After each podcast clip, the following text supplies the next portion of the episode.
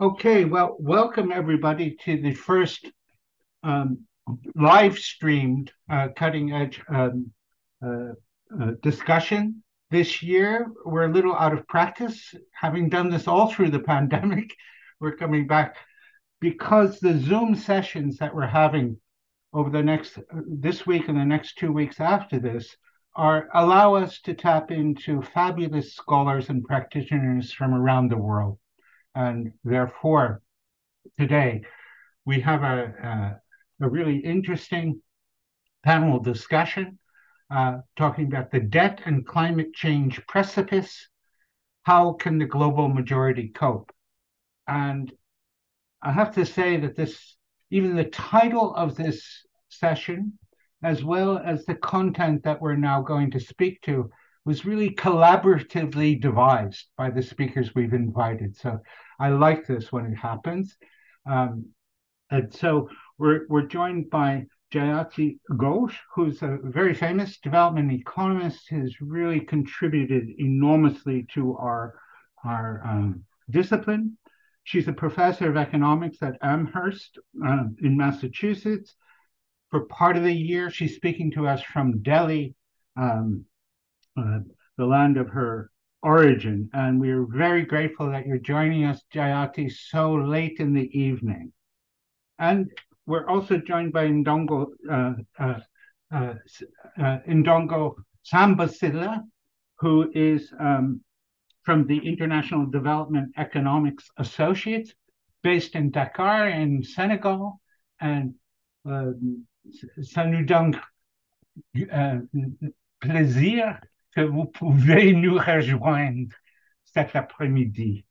Merci. Um, and, and finally, we have Kevin Watkins here, uh, who's joining us from my office, sitting next to me. Uh, and Kevin is a, uh, a, professor, visiting professor at the Firoz Lalji uh, Africa Center at the school and he is um, former director of Save the Children Fund of the Overseas Development Institute. And when I knew him uh, way back when, as when he was a very young man, he was doing very important cutting edge research on the common agricultural policy in Europe and has never stopped since then engaging in really important policy oriented research. So we're delighted to have all three of you. The speakers will speak for 20 minutes each. Now that we're on Zoom, I can mute you after your 20 minutes is up, and then we'll go into the Q&A. We are expecting that the students sitting in the room will ask questions and you, you'll be able to come up to the microphone near the machine, maybe form a queue if you want to ask questions from there. Uh, and of course, please raise your hand or even better, type into the chat if you're if you're signed in online uh, to tell us that you have a question, and then you can put on your camera and your mic and ask your question. I hope that's all clear. The session is being recorded, so everybody knows. Um, and I think, and and we're also live streaming to YouTube. Uh, there'll be a recording available afterwards, a blog post, um, and um, as well a uh, podcast, I think, of this session. So without further ado, we're gonna we're gonna begin with Kevin. Thank you, James. Can I? Yes. I hear? Okay, we, we want to share the screen. Hey? So um, we do that right here. If we go back to Zoom and share screen, it's this one we'll share and we'll put it on full screen like that.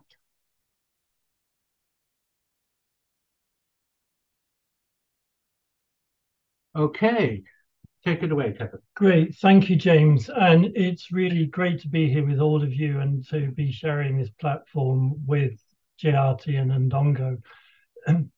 And I, I do think the issue that we're discussing today, you know, of all the many issues in international development that really matter, this one to me really stands out.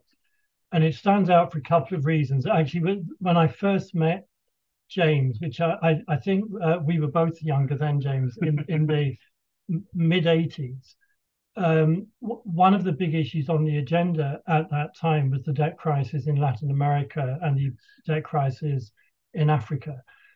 And here we are, 35 years later, discussing the same type of problems in the context of a world that is failing to address, address what is probably the greatest challenge facing humanity.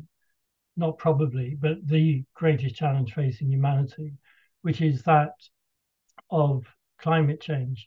Uh, I think it was Marx who coined the phrase that history repeats itself first as tragedy and then as farce. We had the tragedy in the 1980s and the 1990s. The farce uh, with tragic consequences will be if we can't resolve the debt crisis that we're facing now. Uh, James, can you just tell me how do I move to? Uh, just do it with these arrows. So um, I, I, wanted to start with uh, a bunch of propositions which I really want you to hold in mind that I, I are relevant for all of what I'm going to say, and I suspect will have some relevance to what Jayati and Ndongo say. the first point is an obvious one. Not all debt is bad, and sustainable debt is actually a critical source of development finance.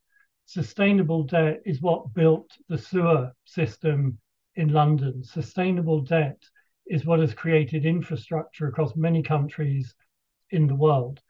It's also the case that there is no resolution to the climate crisis that does not involve the mobilization of sustainable and affordable debt, public and private debt. The International Energy Agency's estimation of the finance gap for making a green transition consistent with the Paris Agenda is around 3 trillion US dollars by 2030. That mobilization will not happen without properly functioning debt markets.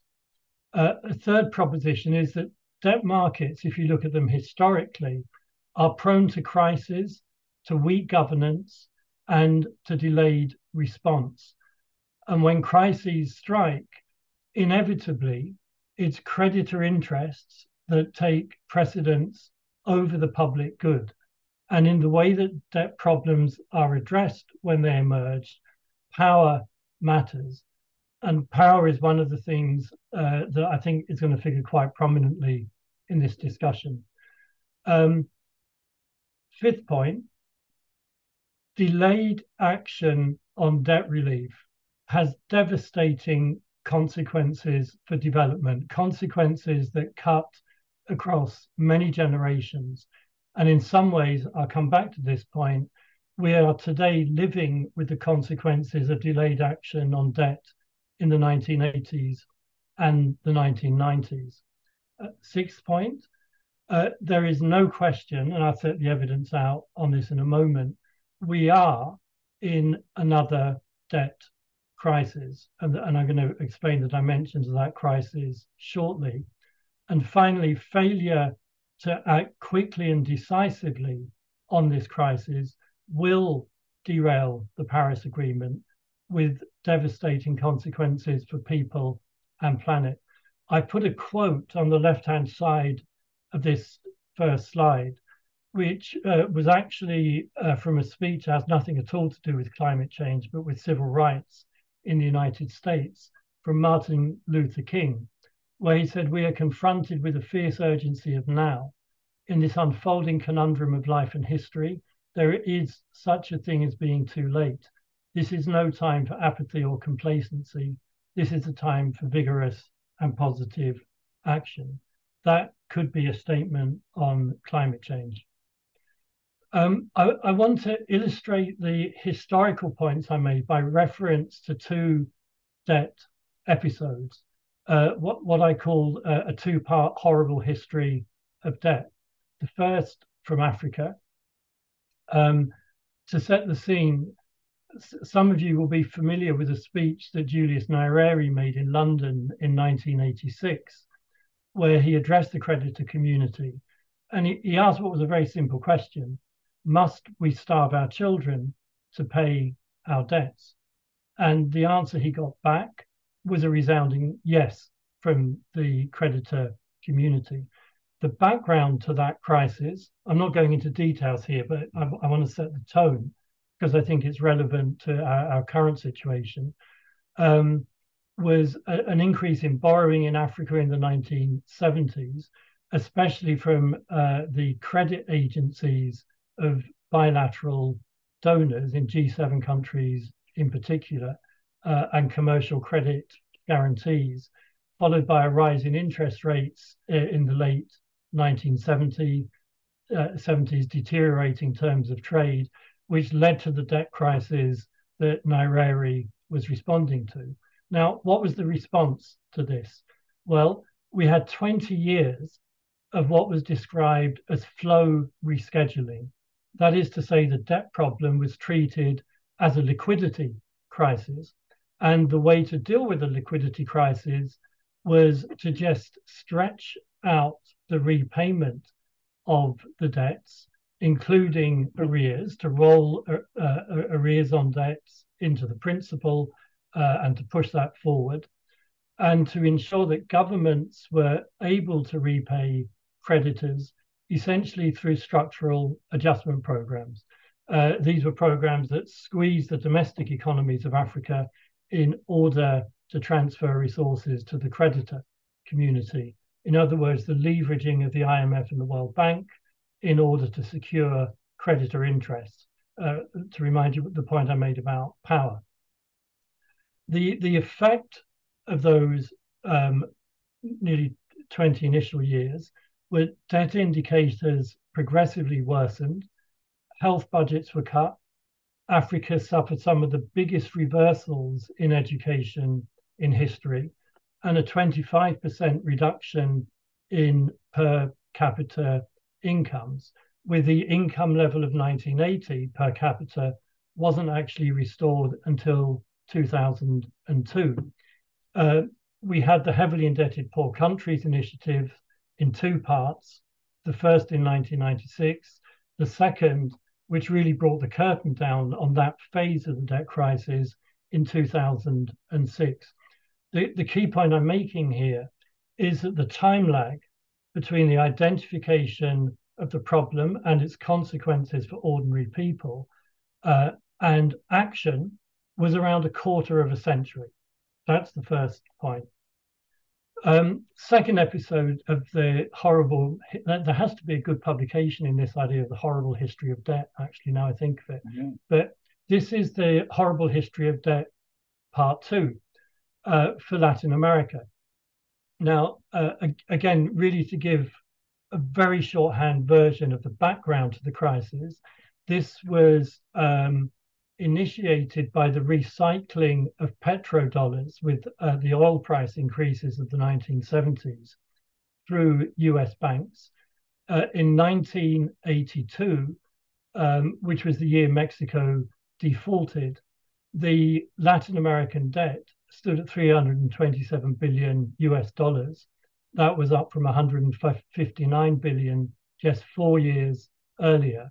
If you took the nine largest US banks, uh, Latin American debt amounted to around 176% of their capital. So this was a direct threat to the banking system of the United States. And it was really triggered by the Volcker plan in the US, which was about squeezing inflation out of the US economy through higher interest rates. So that was the backdrop to the debt crisis. What was the response?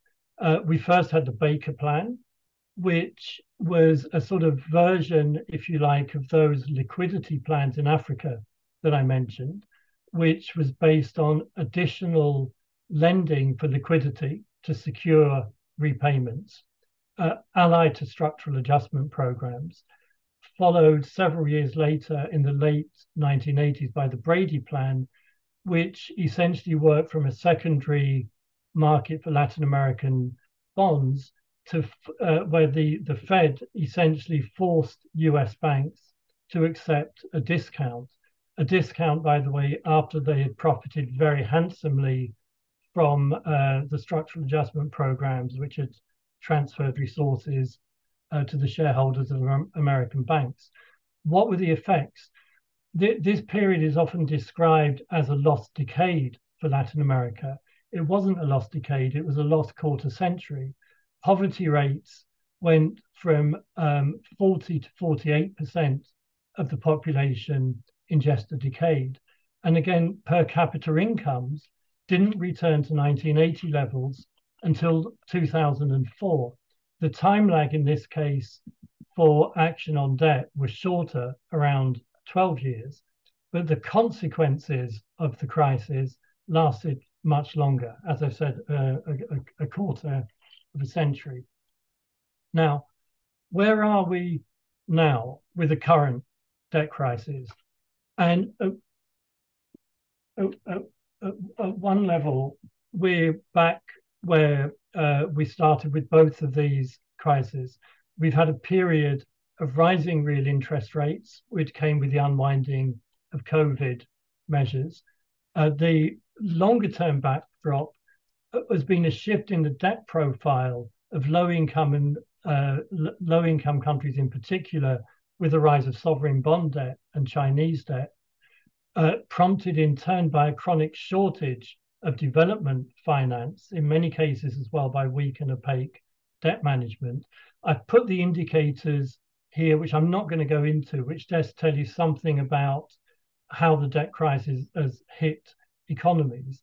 I, the, the IDA eligible countries, the poorest countries, now have debts of just over 1 trillion, double the level in 2012. Uh, sorry, James, have I got five minutes left? Five minutes, yeah. Okay. Um, the, the, the, these slides, again, I'm not going to go into the detail here, but if you look at the top slide and you look at the green slice of the top slide, that's the emergence of Eurobond debt. The, this is a graph of sub-Saharan Africa. It's for debt servicing. And it gives you a sense of the way in which the servicing of Eurobond debt, that is sovereign debt owed by governments, is now dominating debt, pro- debt profiles. The lower graph gives you a, a profile of Chinese debt. I think we're going to come back to this in discussion, James, so I'm not going to go into it in detail. But Chinese debt is a complicated beast. It ranges from highly concessional to non concessional. But this is the sort of mix of debt which is at the heart of the current crisis. What's the, the critical point about those debt numbers is not what the IMF and the World Bank tend to focus on, which is the debt to GDP ratio or even the debt to export ratio. It's the way in which debt servicing is crowding out investments in other areas, uh, in education and in health. You can see that very clearly in the top graph, where debt servicing has now overtaken health expenditure and is approaching education levels. And this crowding out point is actually critical for, for, uh, for climate finance because if you look at the investment needs for Africa in particular for adaptation financing, you're talking around uh, 50 billion a year minimum by 2030. If you look at the wider requirements for green transition, you're talking around 180 billion annually by 2030 those investments cannot happen with the current debt profiles of sub Saharan African countries. What does the response look like this time? I, I wish I had a little bit longer here, but uh, these are really quick points to summarize. Uh, we first of all uh, had during the COVID period what was called the debt service suspension. Initiative. Kevin, I'm happy to give you five of my minutes, so please carry mm-hmm. on. I think it's oh, important. Oh, that's super kind, but that's the level of redistribution I, I won't take, Jayati. I, I really don't want to eat into your into your. Yeah. I, I, will literally be three minutes, yeah, if, if that's, that's, okay. The, the debt service suspension initiative was not a debt relief initiative. It was essentially a deferral of debt repayments uh, of around 13 billion US dollars. But the, the, the, these are payments that have now just been rolled into principal uh, and will still be repaid. The common framework, as it's called, which is the mechanism for providing debt relief on a country by country basis, only four countries have so far applied. Only one of those countries has actually received any form of debt relief, and which is Chad, and the relief that was provided was negligible. There are three problems with this approach. The, the first is a collective action problem. Uh, so you have different groups of, you have bondholders who refuse to participate. And then you have arguments between bondholders, uh, China, and various groups of commercial creditors over who should take the hit. Um, so that's blocked progress. Uh, I've, I've mentioned the, uh, I've, I've named some of the, the, the big commercial bondholders here. A second critical point is that if governments choose to seek debt relief under the common framework, they pay a high price. I put a quote here where President William Ruto of Kenya uh, made an appeal during a, a spring meeting for a, a, debt relief architecture. And the immediate effect, like within hours, was that the basis points on Kenya's bond went up to the highest level in four months. So, in other words, if you seek debt relief, you will pay a price in markets. Um, now, what do we do uh, about the problem? This is the last slide. Um, uh, the, the, the, I, I, I, put this as a bit of a challenge to everyone. In the, the, the verb that we use in the title of the um, for this series is cope. How should the majority cope? Well, the answer is we shouldn't be talking about coping. We should be advocating uh, and campaigning for change, or as Bob Marley would have put it, get up, stand up. And uh, I, I think there are several parts of this. First of all, it needs mobilization the HIPC initiative didn't happen out of the kindness of the creditor community or the insights of the IMF and the World Bank. It happened because of a mass global campaign linked to strong evidence. Second, we need new movements that are making the links from debt to climate change, linking climate activists in the global south to shareholder activists linked to the uh, the holders of the bonds there's a fantastic organization called Make My Money Matter. I'd really recommend you go and look at their website, which is about making links between pension funds and the market managers who are making the investments in climate change and holding to ransom the indebted countries I mentioned earlier. Uh, fourth point, uh, we need to name the actors. Uh, a lot of you in the lecture theatre are going to be too young to remember this, but the picture there uh, on the left is, um, do you know who that is, James? Sorry, this one here? Yeah, uh, I'll give you a clue. It's oh, Paul, Paul Newman and Robert Redford. It's the last scene in Sundance Butch Cassidy Kid. and the Sundance Kid, where they're about to be shot down by a group of people who've been hunting them for ages and they can't work out who these people are. And the last line of Paul Newman in the film is, Who are these guys? Well, these guys are BlackRock, Goldman Sachs, JP Morgan, PIMCO. They have names, they have organizations, they have shareholders. We need to name them and campaign uh, against them. Um, last two points there is no substitute for a debt architecture that covers all groups of creditors and forces all groups of creditors to accept lower claims uh, in order to restore debt sustainability. Uh, and we need to look beyond, you know, what is this new fad for what are called debt for climate swaps, which typically mobilize very small amounts of money on very on not particularly advantageous terms, while failing to tackle the systemic debt crisis. What we need is a systemic debt crisis resolved in order to free up the fiscal space that governments need to tackle the climate crisis. Thank you very much. Kevin, thank you very much for that. I'm going to just stop sharing that. Um, and I think really that historical perspective is invaluable as we go on to talk about the situation we face today. And you've already shown that by already outlining some of the elements for action. Ndongo, can I call on you now to turn on your camera and if you have slides, you can share the screen. Yes, um, let me share them. Okay.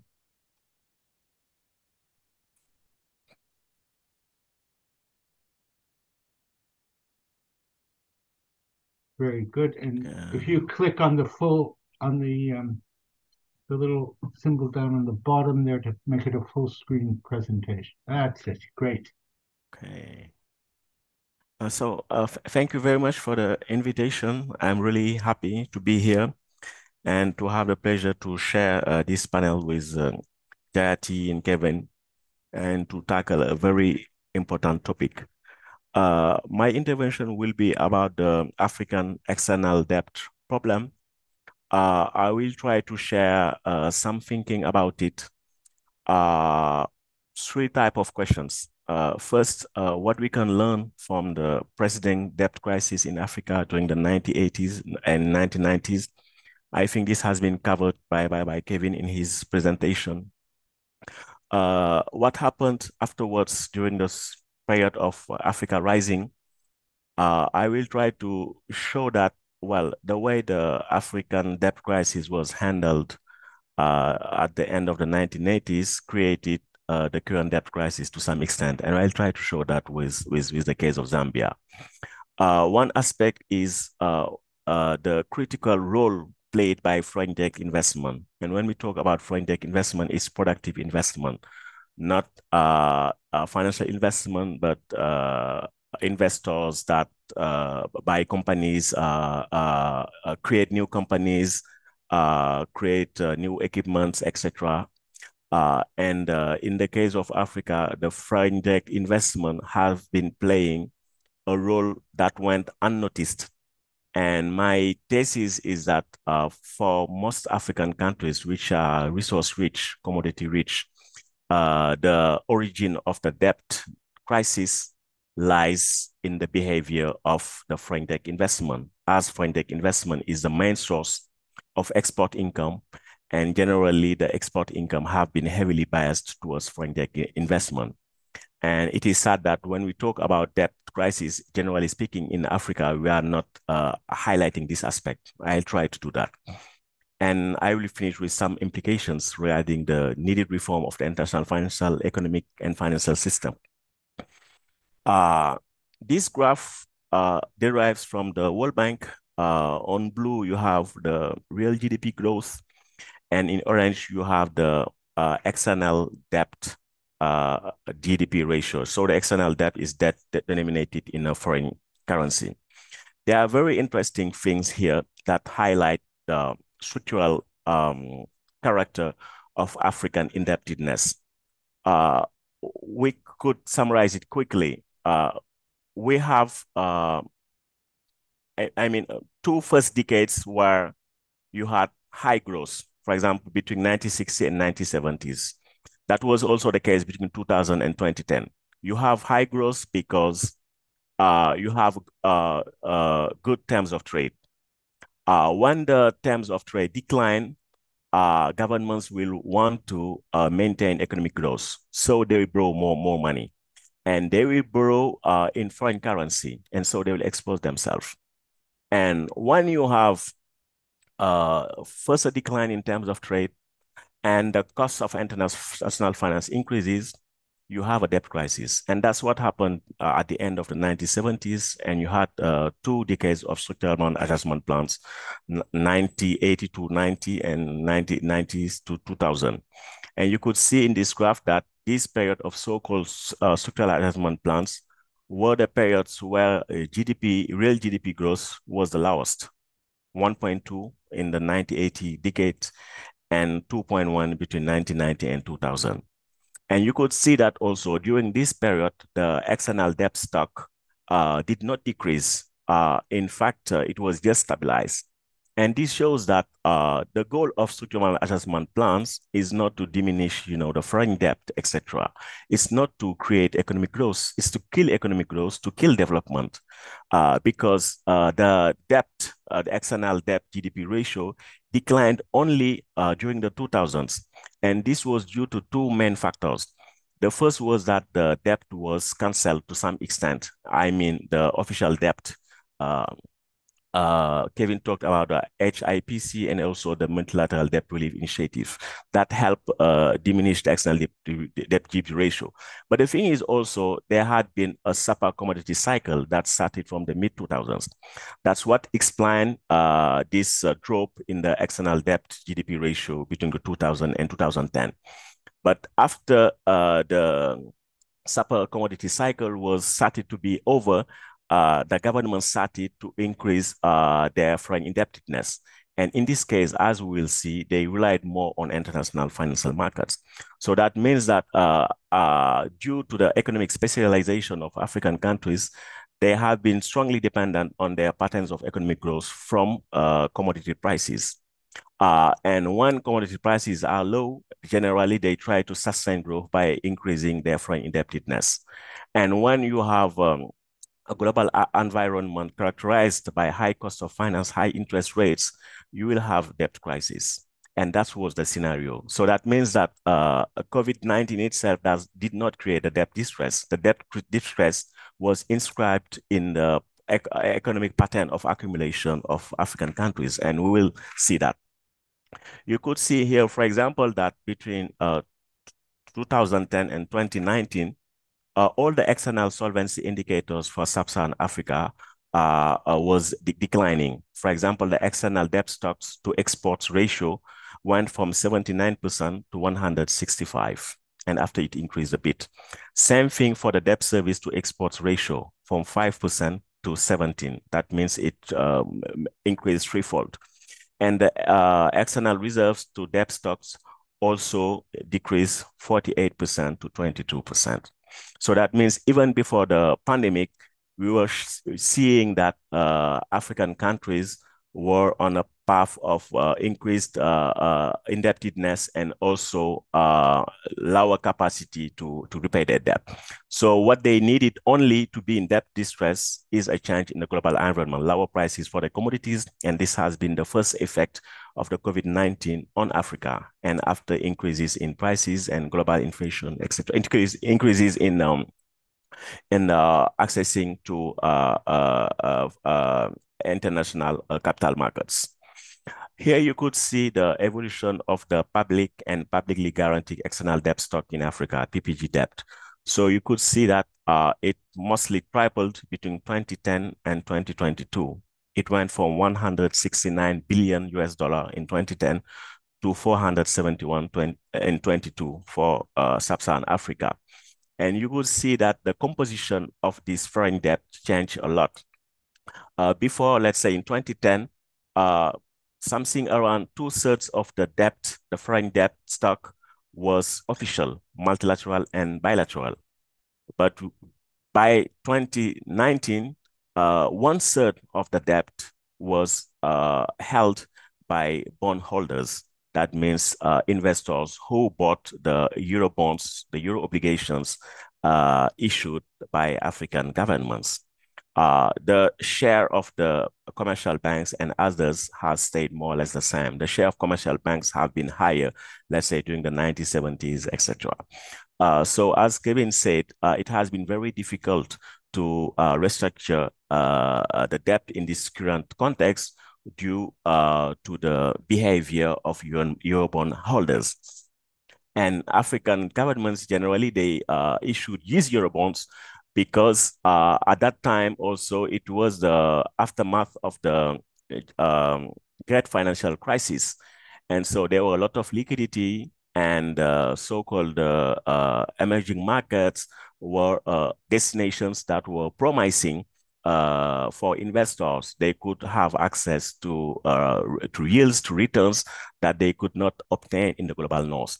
At the same time, for African governments, it was a way of uh, um, uh, financing themselves without the conditionalities you would find with the IMF, World Bank, or sometimes some some countries. And so there was also this context of commodity boom that also created this this uh, euphoria uh, about the, the the Eurobonds. And you could see that uh, during this period, the debt service also increased a lot. It went from 10 billion US dollar annually to 41 billion in 2019 and 43%, 43 billion in 2022. Uh, the thing is, when you issue debt in a foreign currency, when you issue euro bonds, uh, generally you are subject to market conditions. And uh, when interest rates are low, it could be interesting. It depends. But whatever the case, uh, the thing is, African countries uh, generally they suffer from what has been called the African premium, in the sense that their governments often pay an extra unjustified cost. And this had been estimated at 2.9% uh, by two economists, Michael Olabisi and Howard Stein, in their paper, Sovereign Bond Issues Do African Countries Pay More to Borrow? And for the period 2008 to 2014, they said that this African premium implied 2.2 billion US dollar loss for African governments. And you have same results with the paper by uh, Hippolyte Fofack. There have been a recent UNDP report uh, showing how the um, cost of finance in Africa is increased by the by credit rating agencies.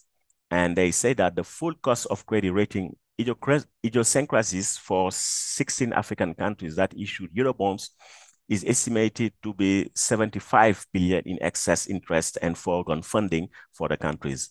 This amount is nearly 12% more than all of Africa's net official development assistance in 2020. And they added that this amount represented 80% of Africa's annual infrastructure investment needs. So that means that the cost of finance is uh, weighing heavily on African development. But this is not the only aspect. Another aspect I would like to insist is the profit and dividend repatriations by foreign direct investment uh, those who uh, buy African Eurobonds, they, uh, they are paid interest payments. Uh, but interest payments are different from the uh, profit and dividend repatriated by companies installed in the in African countries. For example, uh, companies that exploit oil, gas, uranium, etc., and sometimes the supermarkets, etc. So here we see in this graph, we have three indicators. We have the uh, primary income on FDI, that is the returns on FDI, profit and dividend repatriation, uh, mostly. Uh, you have the total interest payments on all external debts, private and public, and you have the public and public guaranteed debt service. And you could see that uh, from 2006 with the commodity boom, we saw a huge increase of primary income on FDI. Uh, it started from 2007 uh, until let's say 2018. And you could see throughout this period, uh, the primary income, the returns on FDI have been higher than total interest payments on external debt. And between 2007 and 2017, uh, the primary income has been systematically higher than the external debt service. And uh, this graph, uh, you know, uh, is derived from the World Bank data, and it uh, concerned uh, 30 African countries, uh, representing something like more than 75% of African GDP. This is huge, and for me, this explains partly why African countries are into debt distress. Because if all these, you know, flows of profit and dividend repatriated abroad were instead invested in Africa, for example, in agriculture, in the industry, uh, for uh, food uh, self-sufficiency, for energy self-sufficiency, for industrialization, uh, African countries would not need to issue debt in foreign currency because generally you need to issue debt in foreign currency because you want to have access to real goods to uh, for, for your own development. But uh, that has not been the case. And generally, people, uh, when they talk about the debt in Africa, they do not factor in this aspect. And it's really important. And the case I generally uh, give as an example is Zambia, because Zambia in 2020 uh, was the first country that defaulted on a 42.1 million coupon payment on 1 billion euro bonds maturing in 2024. And the Zambian case is interesting because the current Zambian debt crisis, for me, uh, is an outcome of the way its preceding debt crisis at the end of the 1990s was handled by the IMF and the World Bank. Between 2026, uh, 2006, the external public and public guaranteed debt stock of Zambia declined from 4.4 billion, 128% of gross national income, to 0.86 uh, billion. So that means 7 0.4% of GNI. So that was a decrease of the external public and public guarantee debt of 80%. But this restructuring by the IMF, World Bank, and so on was conditional on the privatization of the copper sector for the benefit of Canadian mining companies that also enjoyed favorable tax and legal terms. With the commodity boom, the FDI income skyrocketed, deteriorating first the primary income account. Uh, and so we could see that the cumulated uh, FDI income flows from 2000 to 2005 stood at 1 billion compared to 5.5 billion for the period 2006 to 2010. Between the 2000 and 2020, cumulated FD income flows reached 10.5 billion versus 2.7 billion for interest payments on the external public and public guarantee debt and 5.5 billion for the PPG external debt service. As for the PPG debt stock, it was relatively low until 2012, 12% of GNI. But between 2013 and 2019, it increased threefold in absolute terms from 3 billion to 99 billion. So that means that during this period, despite the copper boom, Zambia has not been accumulating foreign, foreign assets because if Zambia had accumulated foreign assets, Zambia would have been uh, would less need to issue euro bonds or debt in foreign currencies. And the thing is also, when they took the debt, the debt was not used in a way that would uh, itself uh, create future foreign income. And this is only part of the story because another story is illicit financial flows because uh, the transfer of dividends of and profits is also associated with illicit financial flows. And I call it real resource theft. And we have some estimate but when you compare these estimates since 1970 to now, you could see that what has been stolen to these countries is higher than the uh, external debt stock, for example, of, uh, of Zambia in 2021, for example. So that means that there are many countries who are, you know, underdeveloped, who are commodity rich, but they should never be in debt crisis if they were managing well their export income, if they had very, uh, let's say, fair tax agreements, etc., they would not need to issue so much debt in, in foreign currency. And Zambia is a perfect case of that. And the IMF, in one of its latest report on Zambia, said this. Uh, Zambia balance of payments has historically been characterized by large leakages in the form of si sizable private sector asset held abroad. These outflows average about one third of copper exports over the last five years and have been as high as 20% of GDP in 2012 and 2014. These outflows have largely offset the significant FDI inflows of the early 2010s and contributed to the gradual depletion of reserves before the 2021 SDR allocation. And the report added that 50 to 90% of copper export in 20, between 2020 and 2021 were not repatriated. So Zambia, countries like Zambia should have never been in debt distress if they have a, a control over the export sector and also control over the export uh, income. So I will conclude by saying that for the time being, the only way African countries can avoid the foreign debt trapped in the current circumstances, that means being a commodity pro producer and facing the international payment problem. What I call the international payment problem is that you need to have access to US dollar to buy imports you need.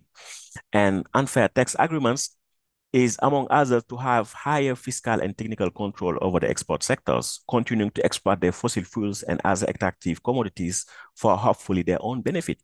Because it's not that you are commodity dependent that you should be in debt distress or poor. Countries like Guinea, uh, like uh, Equatorial Guinea at one point, or Libya, they did not have any significant foreign debt because they had a national control over their oil sector. But that's not the case of most African countries. So clearly the current international financial system is not working for developing countries, especially the commodity dependent ones. So for them, it would be economically suicidal uh, to abandon the extractive industries without significant resource transfers because they would be in debt distress. So in other words, uh, contributing to first global climate distress is the main option out of debt distress that the current global system offers to the commodity rich countries we can find in Africa. The thing is, the global north countries as a whole could afford to cancel the external public and public guarantee debt stock of African countries. I would even go further by saying that all the countries, the 133 countries, um, uh, ranked by the World Bank as low and middle income countries. If you uh, exclude uh, China, India, uh, and uh, Russia, uh, their external debt stock in 2022 uh, was lower than the external and then the debt debt stock, the public debt stock of Germany. So that means that the global north countries could afford to provide significant debt relief. So the issue is not whether they could afford it financially. The issue is uh, whether they have the political will. And so far, they did not show any political will. And I think the point is to, to change that. Thank you very much. Ndongo, thank you very much uh, for that, which gives us a, a, a view, really, quite a comprehensive view of how debt has emerged and increased and stymieing development and action on climate in sub-Saharan Africa. Jayati, over to you. Thank you very much, James. And what a pleasure it is to come after Kevin and Ndongo because uh, they've said everything that needs to be said. And uh, so, you know, I have much less to actually uh, talk about. But I want to actually bring the focus specifically onto climate finance. And to do that, I'm going to just show you a couple of slides to begin with, just to give you a sense, but not uh, spend too long on these. I really want to get into just talking about it, really. So how do I get into slideshow from the beginning? There we go. Yeah, so just this is just to give you a sense about, mind you, I hate actually thinking about everything in terms of GDP because that's not the point. There will be people dying, there will be children starving and all kinds of other things happening. But what's worthy of note is that uh, the countries that are really responsible for most of the problem, uh, the carbon uh, emissions that we have for today, uh, which is Western Europe, North America, are not going to be so badly affected. They're relatively less affected. And it is the countries we've already been talking about in Sub-Saharan Africa and Latin America and South Asia, Southeast Asia, that are the much more dramatically affected. If you do this in terms of UNICEF's estimate of the estimated child deaths, it's even more stark. It really does come up as a sort of very clear north-south divide. Here's another way of looking at it. This is from the Carbon Inequality Report brought out by the Paris World Inequality Lab. And um, this is something that, oh my goodness, what's happening? I'm so sorry. Some, some, yeah. So this, this is really talking about the, uh, the rich and the poor globally rather than just within countries. Because remember, we have rich people also in China and India and uh, Brazil and South Africa and so on and so forth. Less, but we still have them. But if you look at the bottom 50% of the global population, they have been responsible for 3% of the carbon emissions, or they currently are responsible for 3% of the carbon emissions. However, they will bear 75% of the relative losses. And they have very little capacity to finance. They have only 2% capacity to finance. Who has all the capacity to finance? The top 10%. They can they have 76% of the capacity to finance. They're responsible for almost half of the emissions and their relative losses are negligible. Okay, they hardly do anything. The middle is uh, predictably in the middle. But again, they've been much more responsible for emissions than the bottom half of the global population. Just another expression of the extreme inequality that uh, is expressed also in climate terms today and all reflects what Kevin was talking about in the beginning, the relative power. But just in terms of climate finance, you know, we're always told about how countries are going to uh, finally end up giving the $100 billion they promised I don't know if you all remember, but the rich countries the, uh, had been promising that they would give $100 billion in climate finance to the rest of the world. And uh, this still hasn't been met. The latest number they're claiming is 86 uh, billion dollars. But in fact, even this is a massive overestimate. Why? Because we don't have a definition of climate finance. There is actually no globally accepted definition of climate finance. And that's quite ridiculous because you have a COP every year, right? And in these COPs, you talk about everything that relates to climate finance, but we still can't get an agreement to define it. And why can't we get that agreement? Well, look at the kinds of things that are passing for climate finance. This is a Reuters investigation. Italy gives a subsidy for a company to open chocolate stores and gelato stores across Asia. Now, I don't know, is that adaptation? Maybe you can cope with the heat when you get to eat ice cream. US actually does coastal hotel expansion in Haiti, which is extremely uh, affected by rising sea levels. So to do coastal hotels there is already a bit crazy, but they're claiming that these hotels are going to be more, uh, you know, impervious to rising sea levels. Belgium decided that it could actually have a film about uh, a couple in an Argentine rainforest. And rainforest, right? What's not to like? That's very pro climate, and therefore that's part of climate finance. Japan actually finances a new coal plant, the dirtiest form of fossil fuel in Bangladesh, and says, well, you know, this is going to be a greener version of coal production than the existing version. It also finances airport expansion in Egypt. So uh, on the grounds, remember, this is another major source of fossil fuel burning. And the fact that we're proliferating airports is really a problem in terms of dealing with the mitigation. So basically anything goes. You can use green technology. You can claim you're using green technology. Again, not clearly defined. And if it is, then that's climate finance even when it comes in the form of very expensive loans. So that's the other aspect of this 86 billion that we're supposed to be giving, getting right now, that a lot of it is actually loans. More than half of it is loans rather than straightforward grants. And I think Ndongo has already told you how that can be a problem. I just want to come back to debt a little bit and talk about one aspect of this inequality, which both uh, um, Kevin and Ndongo mentioned, but it's just, you know, it's so stark what happened during the COVID-19 pandemic. So here is the general government gross debt as a percentage of GDP during, just before, during, and after the pandemic, okay? The rich countries have very large volumes of government debt to GDP, above 100%. It goes up massively in the pandemic year to 123% comes down a little bit, but still stays well above 100%. The middle income countries have a much more uh, moderate uh, thing. Theirs goes up a little bit, but it's still 66% only in the pandemic year, and it goes up slightly after that to 68%. The low income countries have a really low debt to GDP ratio. Now, remember, these are the countries in debt stress. The low income countries, half of them are already in debt distress despite having these really low debt to GDP ratios, which barely go up during the pandemic and then stay flat thereafter. And what does that mean? It means they're spending less. Let me give you just a quick comparison so you realize what that means. During the period between January 2020 and March 2021, the United States government spent an additional $30,000 per person as stimulus an additional $30,000 per person. Okay, that's what they spent.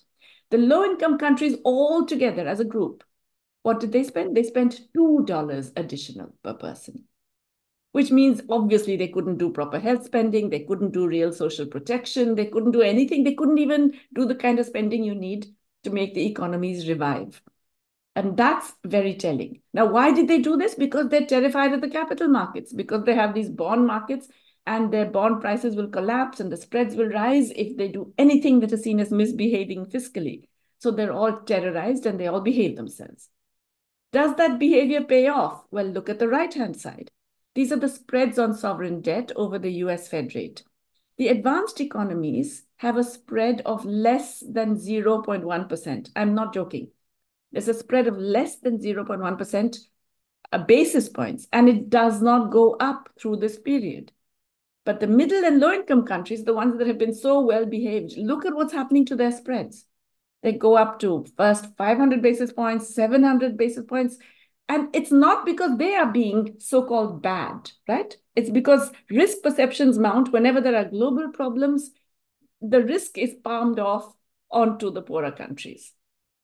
And therefore, they automatically end up having to have higher spreads, pay more on, the, on their loans, um, so that their debt will go up or their interest burden will go up even when they haven't taken on new debt, even when they haven't spent more. Some of the highly indebted countries, their spreads went up to 1100 basis points in this period. So these are the kinds of inequalities that are worth bearing in mind in this um, in this discussion, which I think has already come out very clearly in in what Kevin and Ndongo have been saying. Now, what does this tell us in terms of how you now deal with this problem? What's the way the world is dealing with it now? And how do how we get in climate finance? Uh, are there any schemes? The big thing, the very fashionable thing that is talked about a lot is debt for nature swaps or debt for climate swaps. And they sound good, right? What's not to like? After all, it'll help the nature, it'll help the climate, it'll help the planet, and it'll reduce debt. So developing countries that have various debt issues, they're supposed, the, the uh, creditor countries are supposed to relieve them of some of that debt, to reduce some of that debt, take a, take a haircut in return for some measure, like let's say reforestation or you know carbon capture through other means or some other thing that would benefit the climate.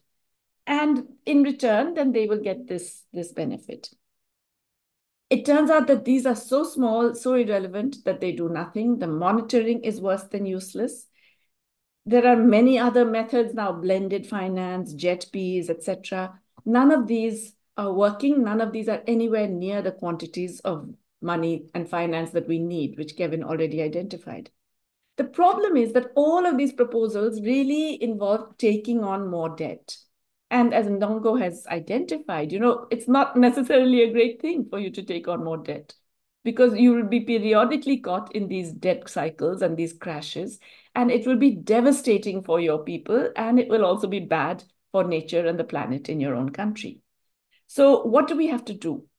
Well, first, I, I would argue that basically there are three things that the global majority countries can do to cope with what we know is an unequal world order, which is not getting suddenly more equal anytime soon. First of all, we have to create conditions for combining and cooperation from debtor countries, from low income countries on different issues like taxation as well. Why is that? Because, you know, unless you're system systemically important, the creditor community is not going to bother. They will let you fester for years and years and years, as Kevin showed you, you know, can go on for more than a decade. If they think you're systemically important, they can do this over a weekend, they can do it overnight, as they did with Silicon Valley Bank and Syndicate Valley Bank in the US. They can break all their own rules and they can, you know, stop at nothing to make sure that that survives, as they did with Credit Suisse in Switzerland. So basically, you have to be system, systemically important. These countries on their own are not. But together, they are a powerful force, not just in terms of the volume of debt, but in terms of the kinds of resources that exist in their own territories. And so the combination is something that can be very potent if they actually do get together. We also need cooperation on taxing because uh, Ndongo was identifying the royalty payments and, and, the, and the tax payments and so on. But essentially, the taxation of multinationals because of the crazy global system we have, which is the, you know created 100 years ago when there were no multinationals. This enables a huge amount of tax avoidance by multinationals, perfectly legal tax avoidance. You shift all your profits to a relatively low tax jurisdiction. You say that, oh, all the intellectual property is held there, everything's held there. So all those profits really belong in Ireland or the Seychelles or Liechtenstein or some, or uh, Delaware in the US. And, you know, I, I, may be making a lot of sales uh, in your country, or I may be extracting a lot of minerals and other things from your country, but the profits are all made there. So I don't have to pay much tax here. This can be changed by having a system of unitary taxation where you treat the multinational co company as one. And you say, I'm going to tax you my share of your global profits, depending on your the sales, employment, and production that you have in my country. It's a very simple idea. It can be done. That's the system they implement in the US because the states all have taxing rights as well. But of course, the rich countries, which are pushed by their own multinational companies, have tended to water down these. Once again, this can be done if a whole bunch of developing countries get together.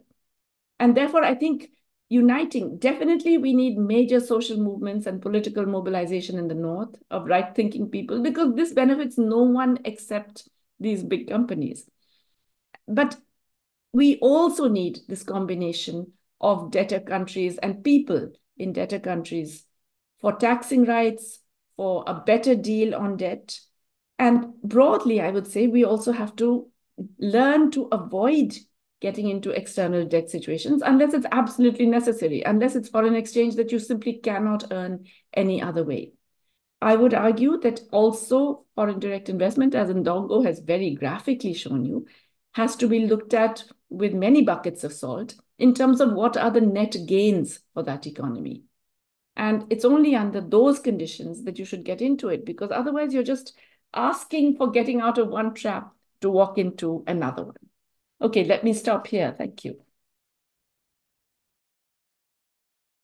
Jayati, thanks very much. And I think that was a, a really good way to bring together all three talks. So now we want to start our Q&A, and I'd love to start with students in the room. Michael, can you encourage people to come down and ask a question? So if you need to ask a question, if you need to ask a question, move to the queue and, and just queue up, and then you, you come to the mic. You can do it. yeah, yeah, sure. Yes. Um, hi, can you see me or hear me at least? Um, okay, so my question is about uh, the relevance of the de dependency theory in, in, in the debt crisis we're talking about, and um, and whether uh, industrial upgrading would be the solution. And also, I understand that when it comes to that, there's a huge um, climate environmental concern as well. Um, we've seen like um, you know um, manufacturing industry how that is very sort of pollutive.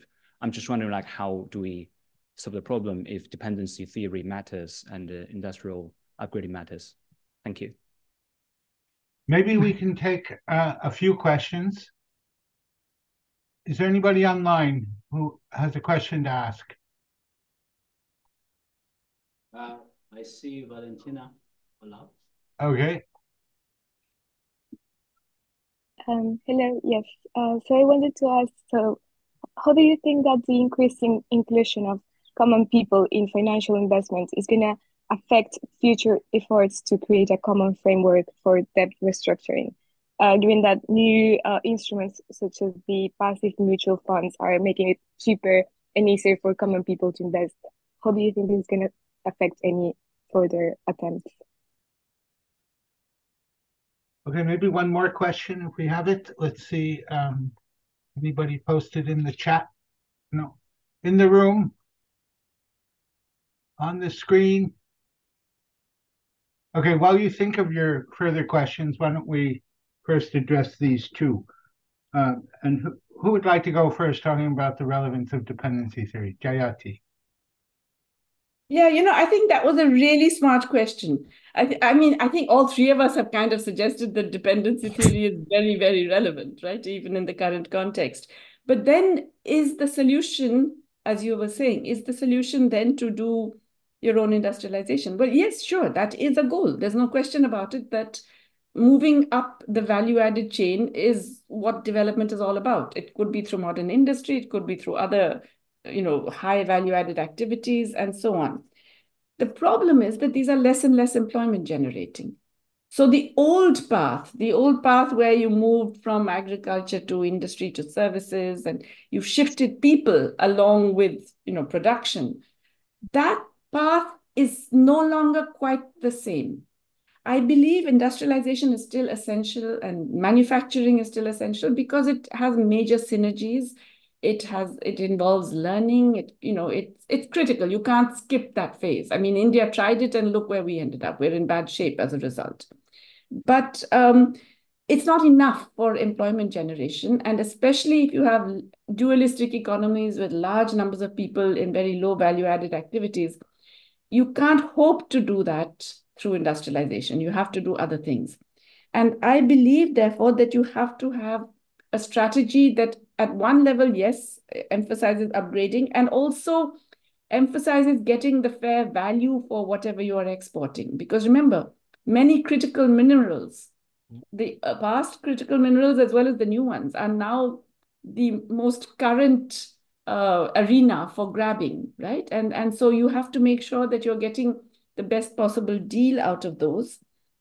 Indonesia with nickel is a kind of interesting example where they demanded that it would have to be processed within the country uh, and that they banned the export of raw nickel and so on. But in addition, you have to invest in the care and creative industries because it gives you a better quality of life, but also because it generates employment.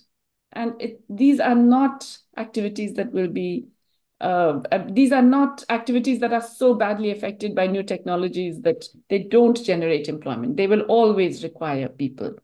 And that's, uh, I think, uh, therefore, it requires a new development strategy, not the one that we've been used to talking about the whole of the 20th century. And I think that um, what that means is that to avoid dependency, you have to avoid listening to both the international financial institutions and the Davos crowd, etc., who are asking you to follow that earlier route because that route isn't available anymore. I mean, let's face it, China has kind of more or less been there, done that, and cornered that market.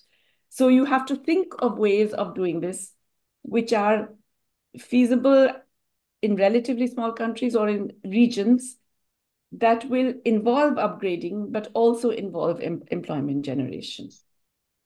Okay, on the issue of people being invested in pension funds, yeah, it's a critical one. I don't know. Kevin, you might have a better way of addressing that.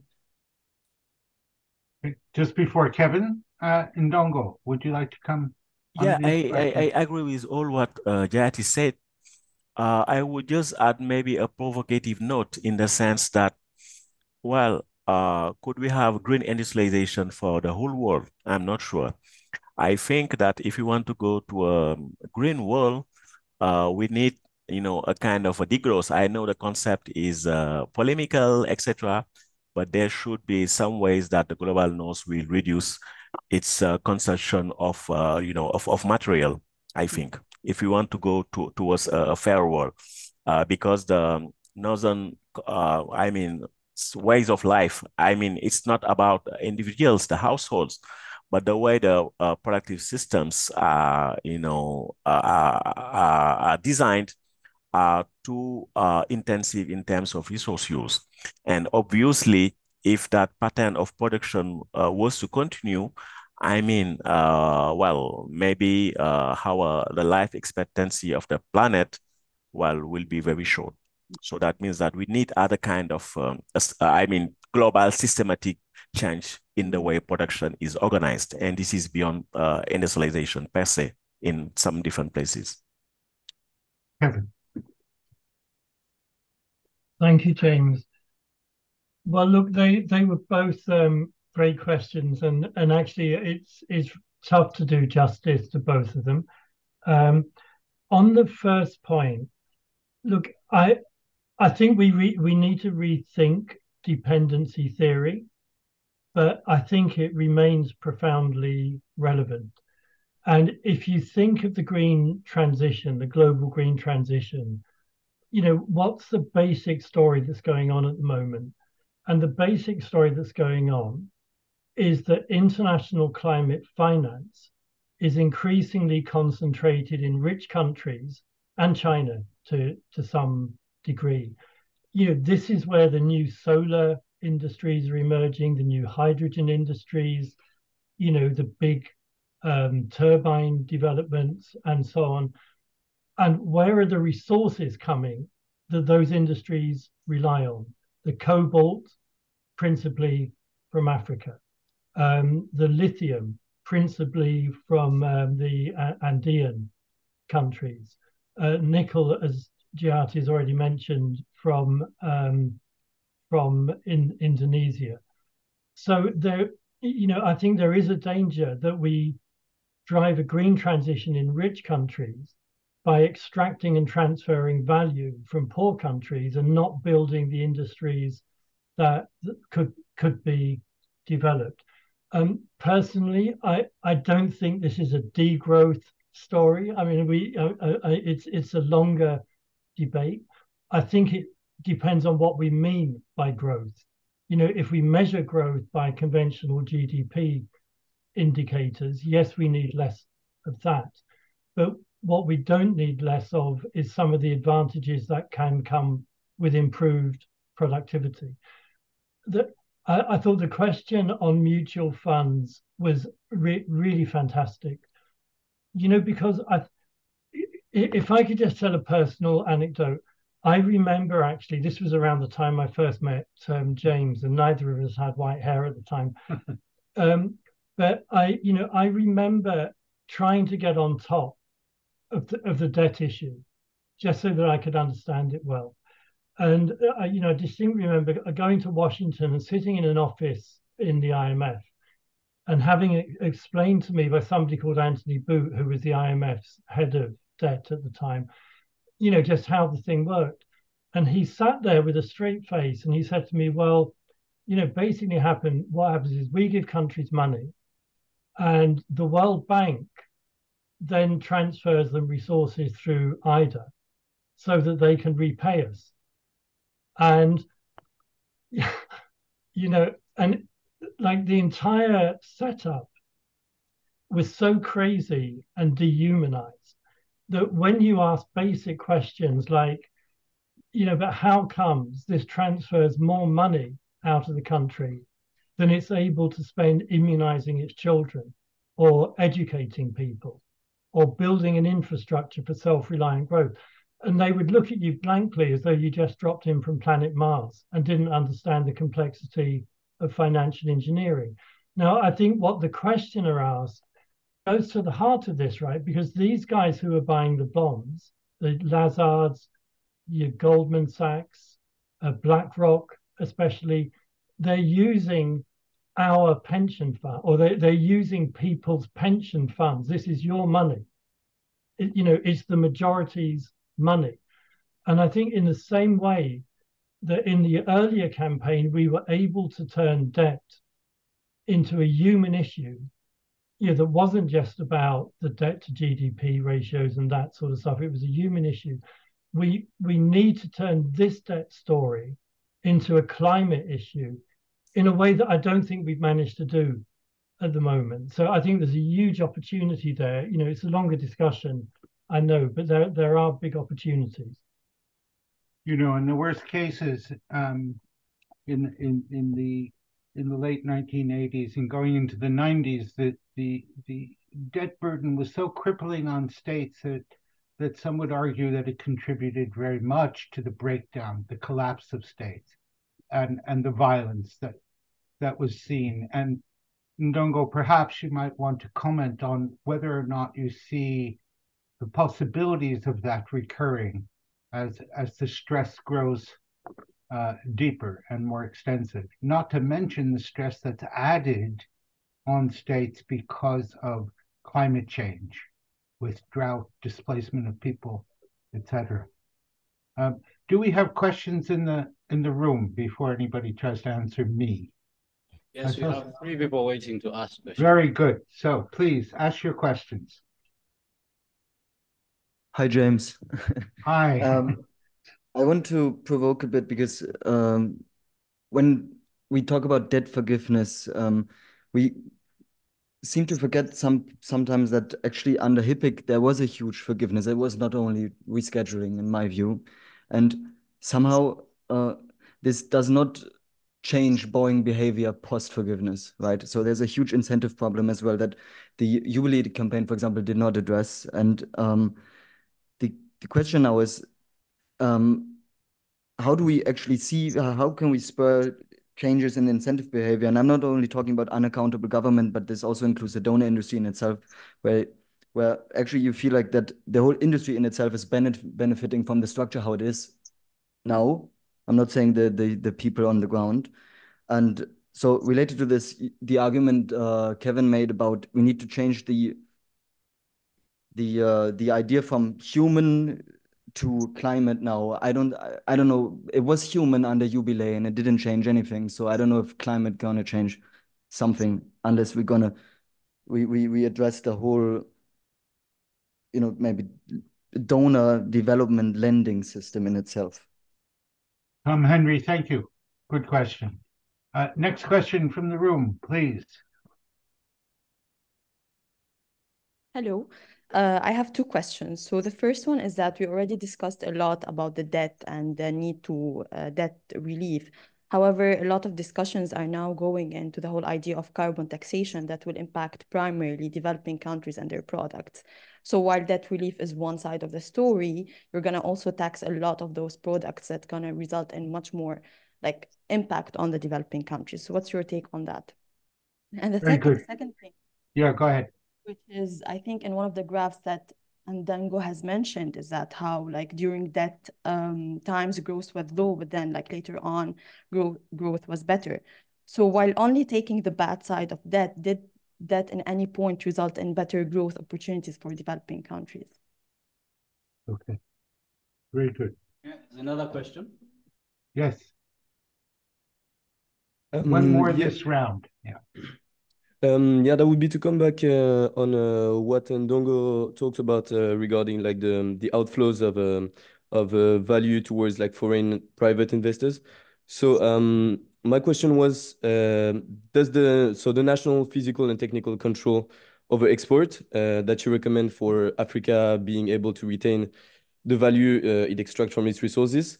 Does that mean uh, nationalization of export industries? Uh, because, for example, in the case of copper in Zambia, um, is, is nationalization the, the main option to stop these massive value outflows towards foreign pri private investors? Because uh, right after the independence, we've seen uh, attempts of nationalizing those uh, export export sectors, and uh, most of them, especially for example, peanut industry in Senegal or uh, cobalt industry in DRC, most of those attempts uh, failed uh, to sustain growth. So that was my my question.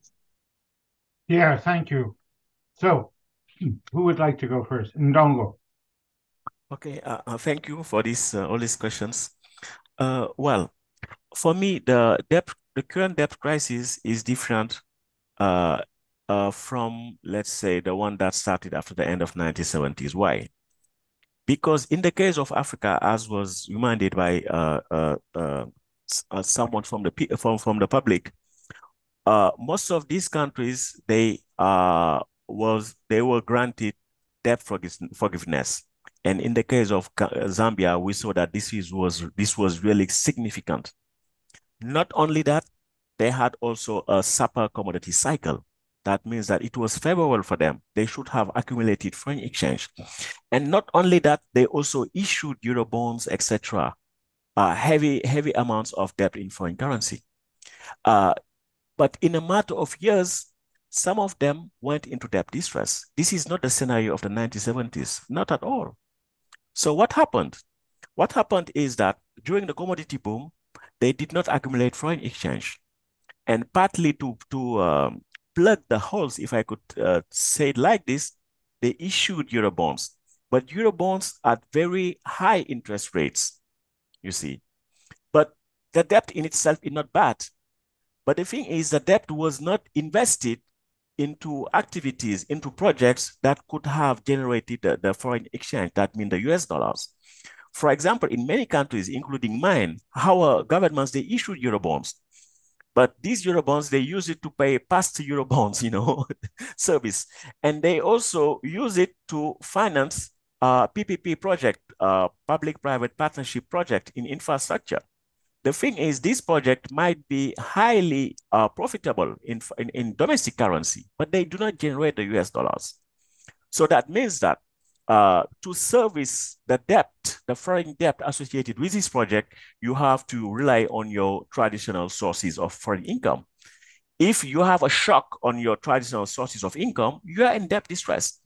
That's how you could explain what happened in many countries in Africa, that they have very favorable conditions, but the first shock coming, they were not resilient because they did not accumulate enough foreign exchange, and the debt they took uh, was not invested in project that would have generated the US dollars.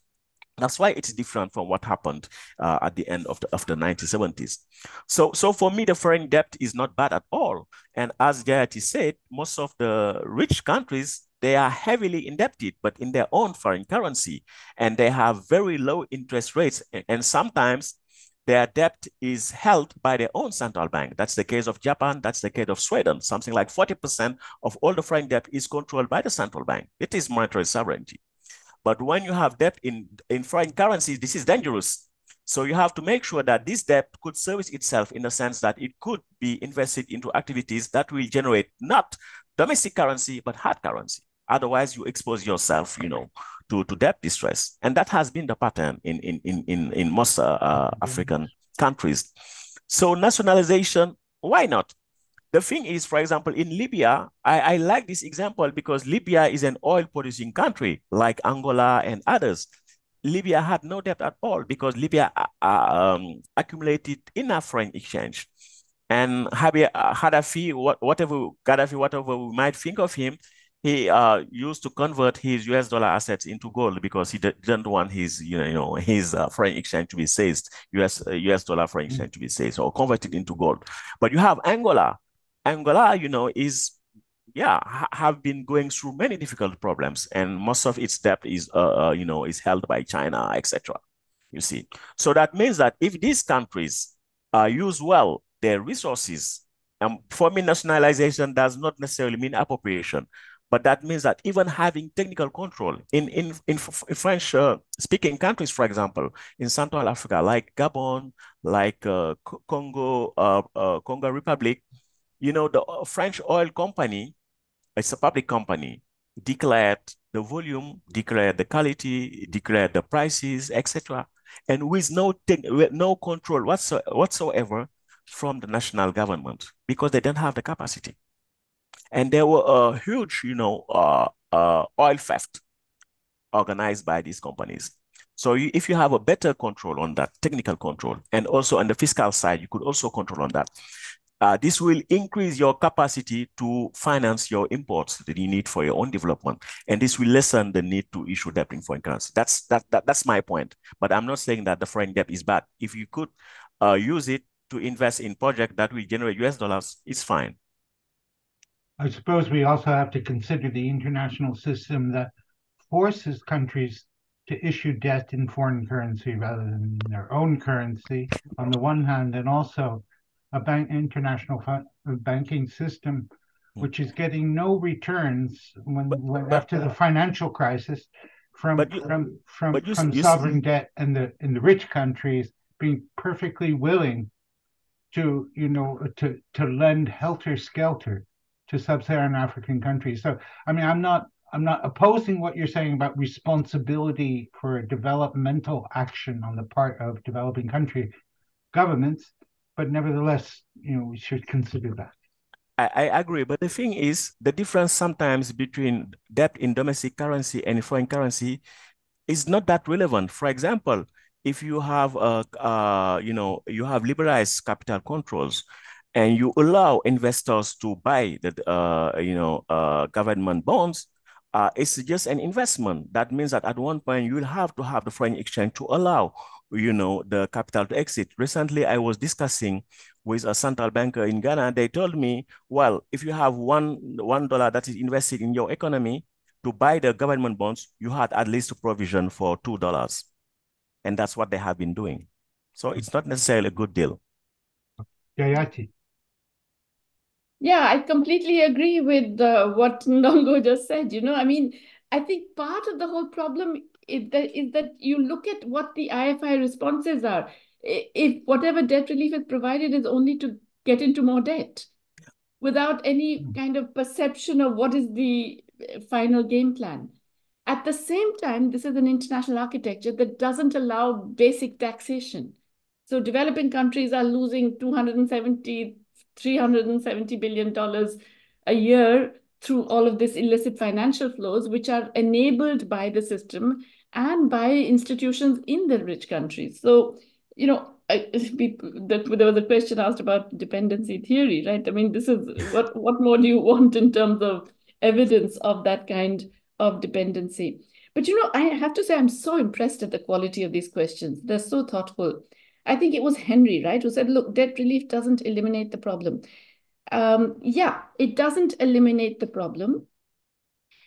Um, but on the other hand, not doing it is a, a, massive, I mean, it actually condemns that, it, it doesn't get rid because you could be back in a debt cycle, but not doing it means really condemning to, as Kevin was saying, several decades of loss, which involves human tragedies on a fairly significant scale because we're talking about relatively poor countries.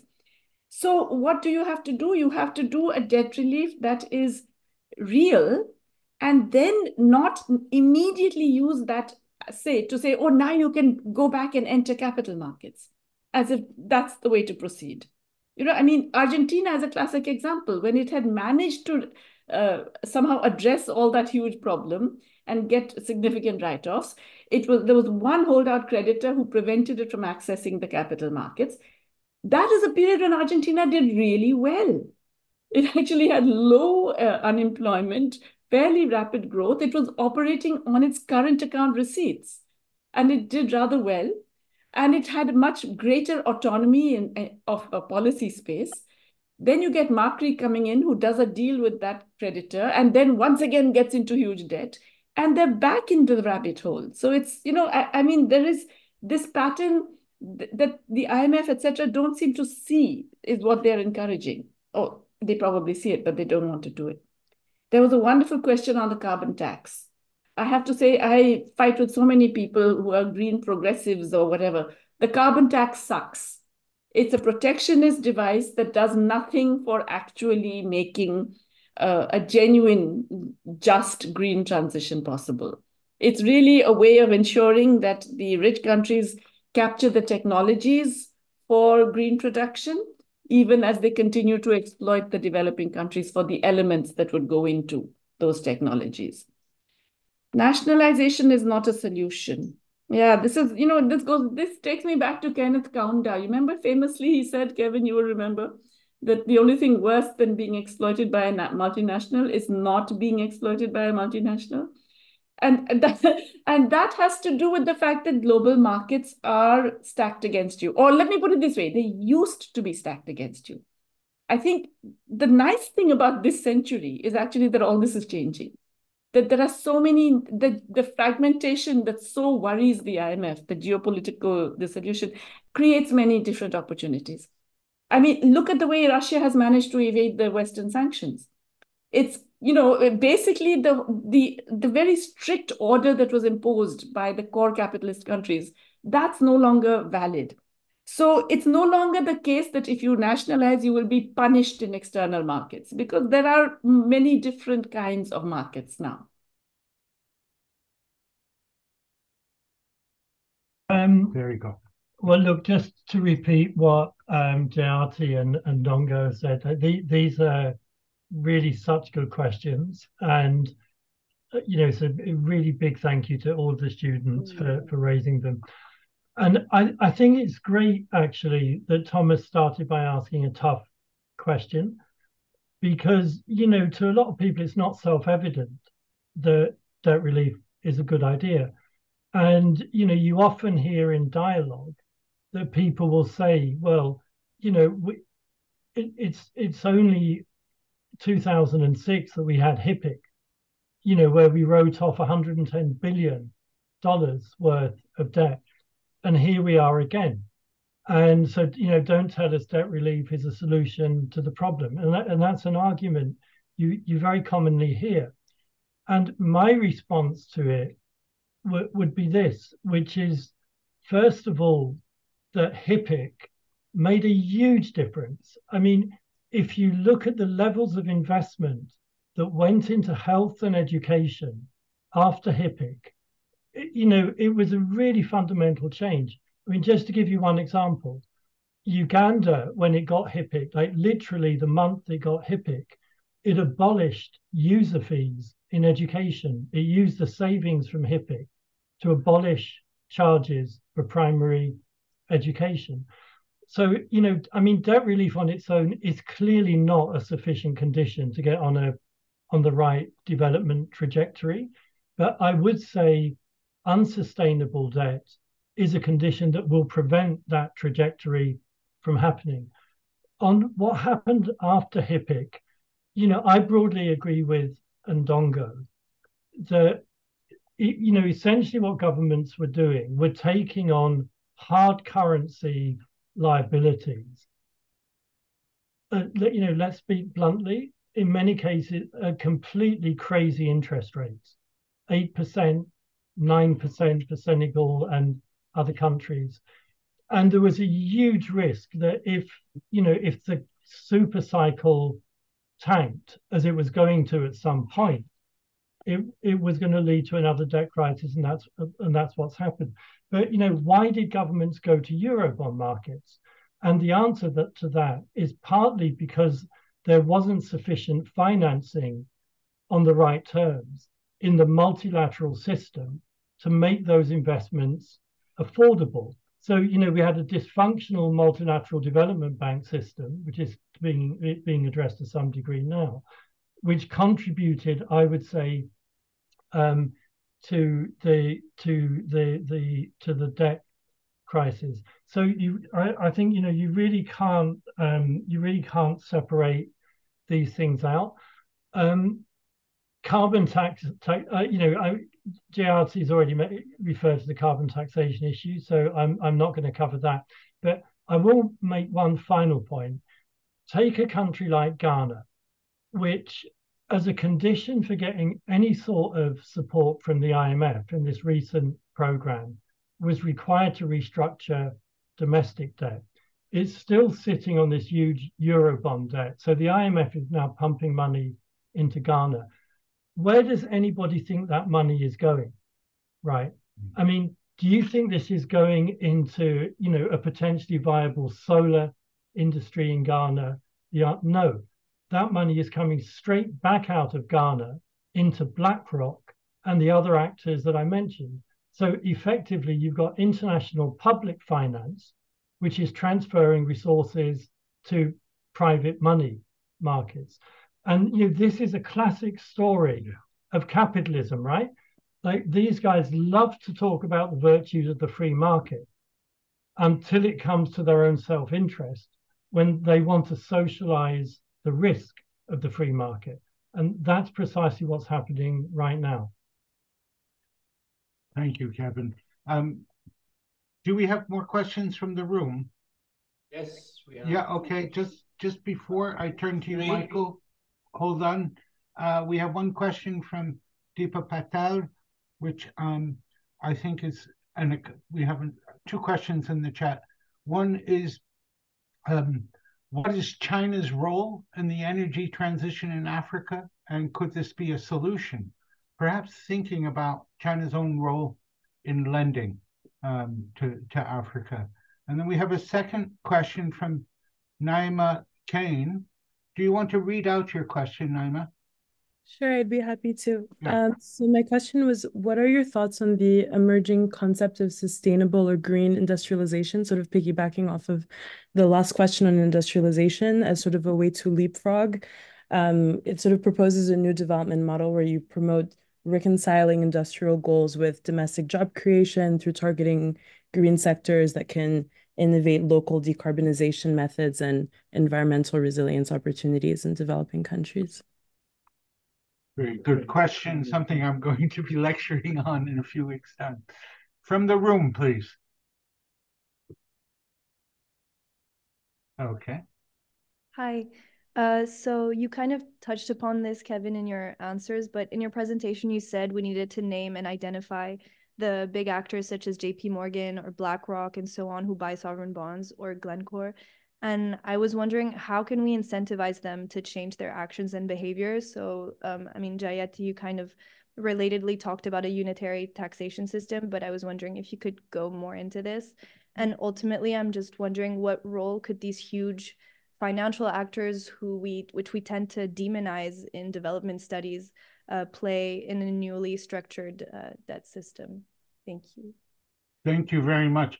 Can we have the other questions from the room just so that students have a chance to ask them and then the speakers can answer which ones they would like? How's that? Um, hello, thank you so much for this discussion. Um, I just wanted to ask like what role could a potential loss and damage fund play and um, how we can sort of galvanize support for climate reparations more more broadly? Thank you. Very okay, so good. we have one more question. Uh, okay. And I also have a question, so if you let me ask it. Yes, okay. Two more from the room. Go ahead. Hello, um, thank you very much. Um, I have two questions, but before I would like to break a spear, as we say in Spanish. Uh, hipe, hipe, it, the quality of the policies didn't really improve after it. So I think it was a very good contribution to point it out and to understand that debt relief it's not sufficient, although it might be very much needed. Um, have two questions. One is about uh, non-resource rich countries. Um, uh, what about them in the story? And second, and it's been uh, asked and, and kind of answered, but what about industrial policy and green uh, industries and the role that China uh, plays in all of that, um, particularly through uh, channeling uh, FDI? Thank you. Thank you, Pablo. Uh, Michael. Okay, so my question is, I mean, picks up on some of the points that were made by Jayati and Kevin. I think towards your conclusions, you you made this very strong proposition of developing countries coming together and mobilizing around and advocating for restructuring of the debt system. But on the other hand, I think Kevin did mention that, you know, for instance, uh, Ruto's uh, submission during the Paris, I think Paris Climate Summit, in a sense triggered a kind of, you know, this reaction from uh, the credit rating organizations in the sense of pushing their basis points up.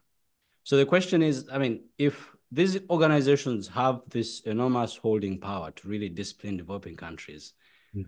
uh, in terms of, you know, mobilizing collectively to, you know, to advocate for restructuring of, of the debt system.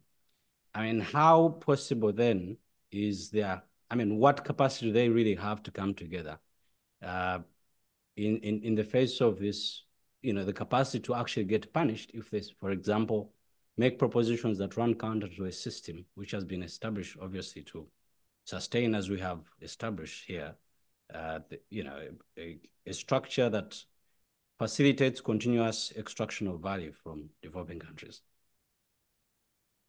Very good. Thank you. What a challenging set of questions. I'm turning to my speakers. Ndongo, would you like to go first?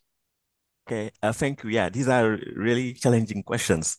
Um, I might talk about the question regarding industrial policy, green industrial policy. Uh, about the role of China, I'm not sure because I have not done any investigation yet on it. Uh, uh, but uh, the recent trends had been that China has been uh, lending less to African countries due to the debt distress. And I think this is also uh, normal behavior given that they have been overexposed to uh, companies or governments that might be uh, that might lack solvency. Uh, the uh, push towards green industrial policies uh, have come forward with the conflict opposing Russia and Ukraine. Germany has tried to say that, well, I would like to dealing from Russian fossil fuels and uh, we need uh, to have uh, access to green energy. And the type of green energy they elected is what they call green hydrogen. That means hydrogen uh, being produced using renewable, renewable sources of energy. And I have been following that with uh, Daniela Gabor. And there is a country in Africa, Namibia, which offers the most ideal condition for uh, the production of green energy uh, what is uh, interesting economically spe speaking is not the green energy in itself, but derivative products like ammonia that could be shipped to Europe, etc. But the thing is, this type of green industrial policy coming from Germany, etc., and being somehow cooperating with its former colony, Namibia, it's a new form of colonialism in the sense that it happens within a framework of monetary dominance. That means that uh, the state uh, should tie its hands. it could spend only for the benefit of foreign capital, private foreign capital. And that means that these countries will go into foreign debt. Uh, for example, they created an investment vehicle named Namibia One, but for the government to participate, they have to take huge debt. Uh, but everything will be controlled by the German companies and the German government in the sense that uh, the investment choices, everything. Uh, Namibia will only be a kind of a producer of a, uh, a green commodity, but everything will be controlled uh, by the by by the by the German companies, and at the same time you have more debt, and you are under the framework of uh, fiscal conservative monetary dominance. That's what we call uh, uh, de-risking developmentalism, because superficially it's about industrial policy, it's about development uh, for you know creating green industries, etc.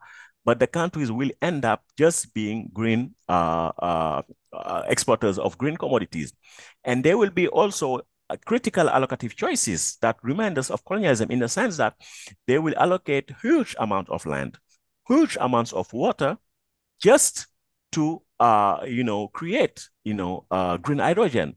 While the energy could have used for their own domestic purpose, the land could have used, for example, for their own agricultural uh, production, etc. So this is the type of emerging pattern you could see in Namibia. You could also see in Morocco and in North Africa.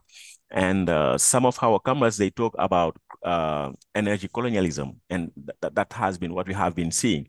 So from the perspective of countries like Germany, it's green industrial policy, but from the perspective of the global south, it's green colonialism.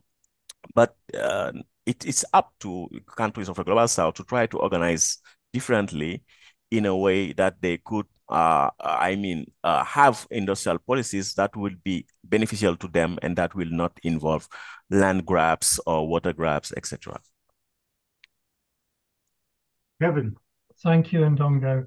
Um, you, you, know, I've actually decided to sign up for this uh, master's course because I mean the students yes. are asking such super interesting questions. Um, Look, uh, I, am going to just do rapid fire on a couple of points, James. So, mm-hmm. first of all, on the proposition that policies didn't improve after HIPC, I just think this is wrong.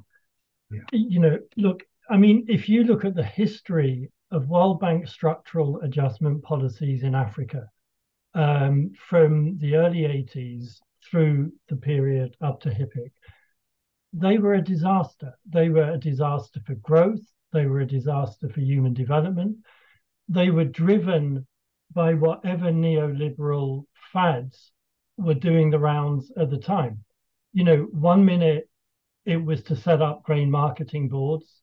Next minute it was to liberalize grain marketing boards.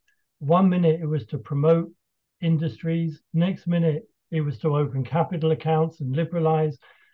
And you know, I so I think it's not right to say the policy environment was better.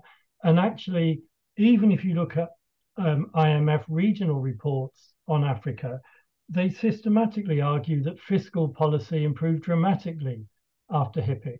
I mean, we've now had this new debt crisis, which has created new stresses and strains. But uh, you know, I, I, I don't think that proposition is right. Second point on leapfrogging. So actually, the World Bank did, um, uh, you might remember this, one of their World Development reports on technology, where the bank presented as what they thought was a novel idea of the idea of leapfrogging, that poor countries could embrace the technologies of wealthier countries, implant them, and they were going to take off. And actually, it wasn't an original idea at all, because Trotsky actually set out precisely the same argument in a book called 1905, where he explained that Russia was attempting to import uh, French and German technologies and implant them in a feudal infrastructure, and it was doomed to failure.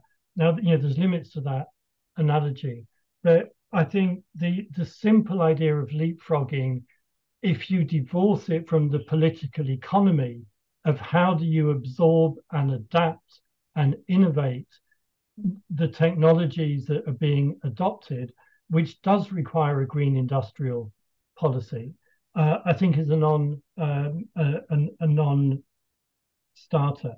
Uh, on the subject of green industrialization, there's an organization called the Global Energy Alliance for People and Planet, which is doing really interesting work on the adaptation of, uh, of battery technologies and solar technologies, uh, grid level solar technologies to low income countries. And I think this is the sort of approach which, you know, if it's embedded in national industrial policy, ha has the the potential to to to you know to generate results. Um, the fi final point, I think it was Michael that raised this point.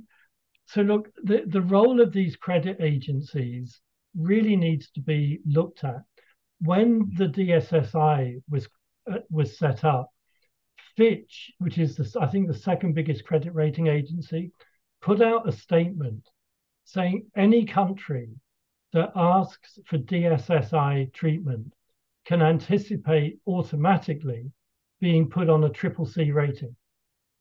Like this is just by virtue of asking for a temporary suspension of yeah. debt. Now, you know, if that's the ethos of the credit rating system, it does close off policy options um, in Africa. Mm. The, the final point I want to make, and I mean, this is maybe a controversial note to end on default is not always such a bad idea. Mm. Like, you know, you get this constant argument de- you default, the money markets are going to punish you. Well, if the money markets are going to uh, are offering you 10% interest on bonds, wh- why why not default? I mean, Argentina has defaulted nine times yeah. since 2000. It doesn't stop bondholders going back to Argentina.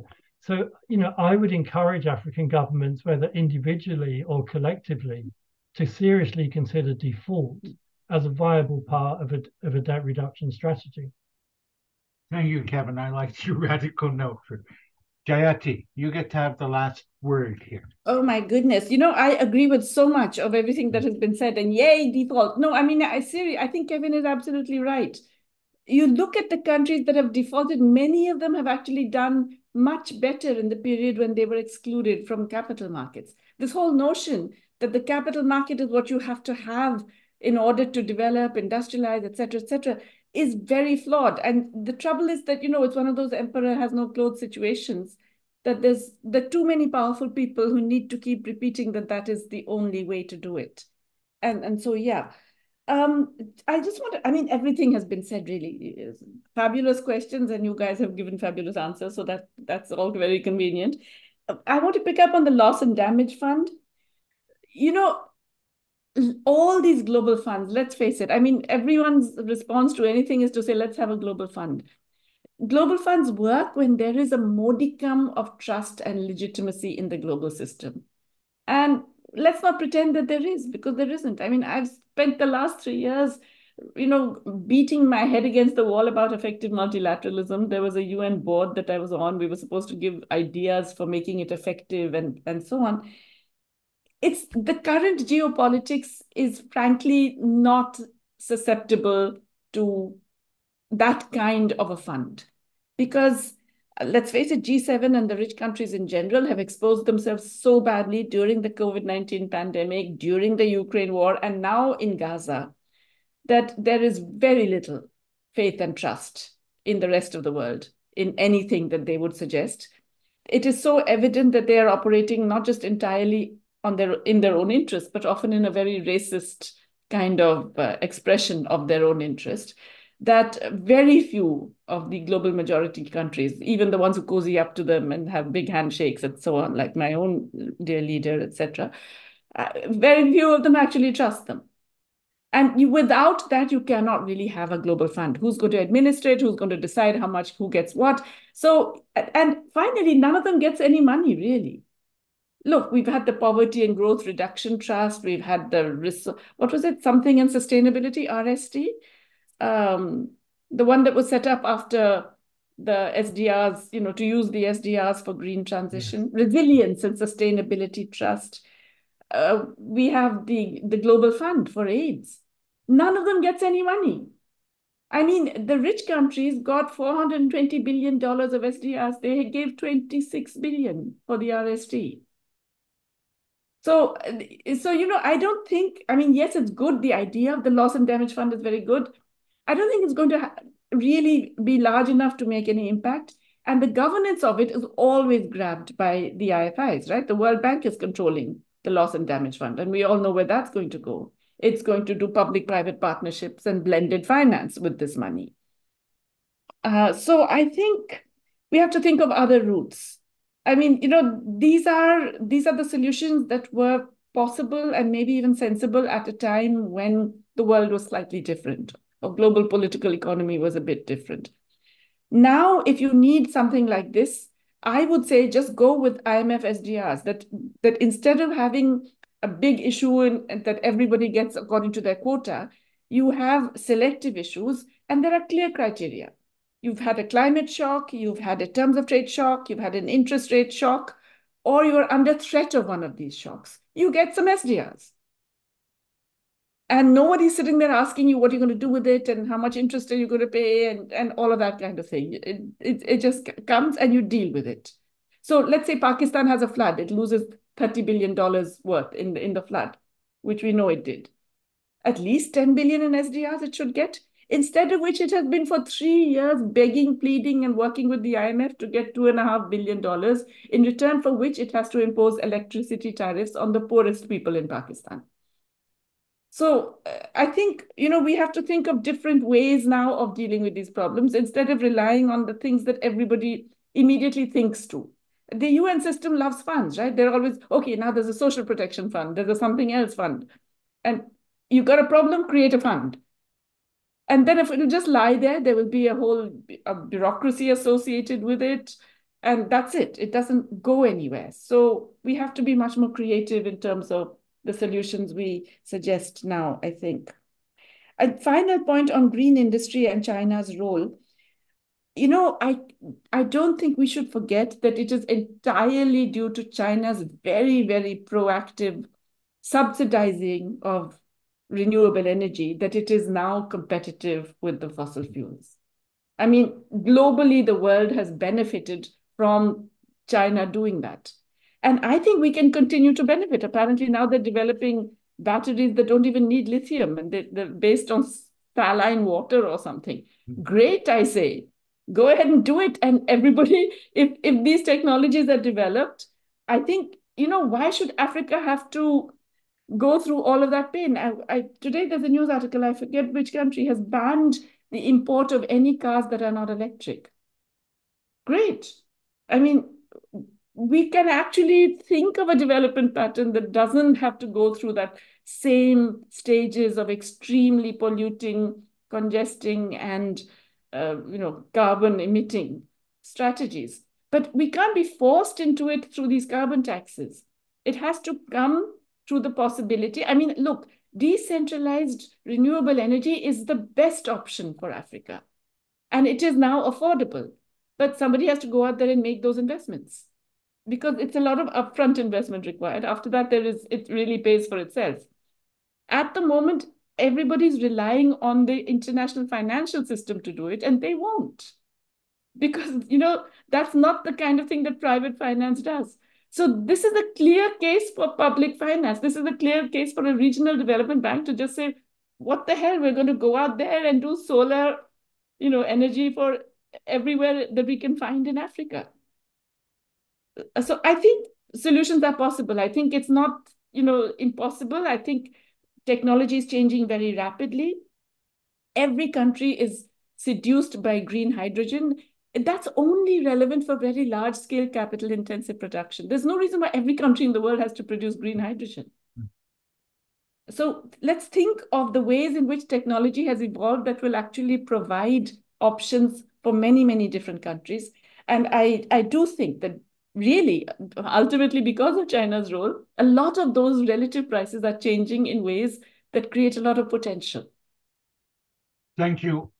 Thank you to all our speakers, Ndongo, Jayati, Kevin. I think that there's a very strong message that solutions are going to happen in politics and in the political realm in order to to push something, some change private sector alone won't do it. It would be nice if this understanding of development could inform the international environmental movements um, uh, more deeply. But as always, I want to thank you very much for joining in, staying up so late, Jayati, and thanks to everybody online and in the room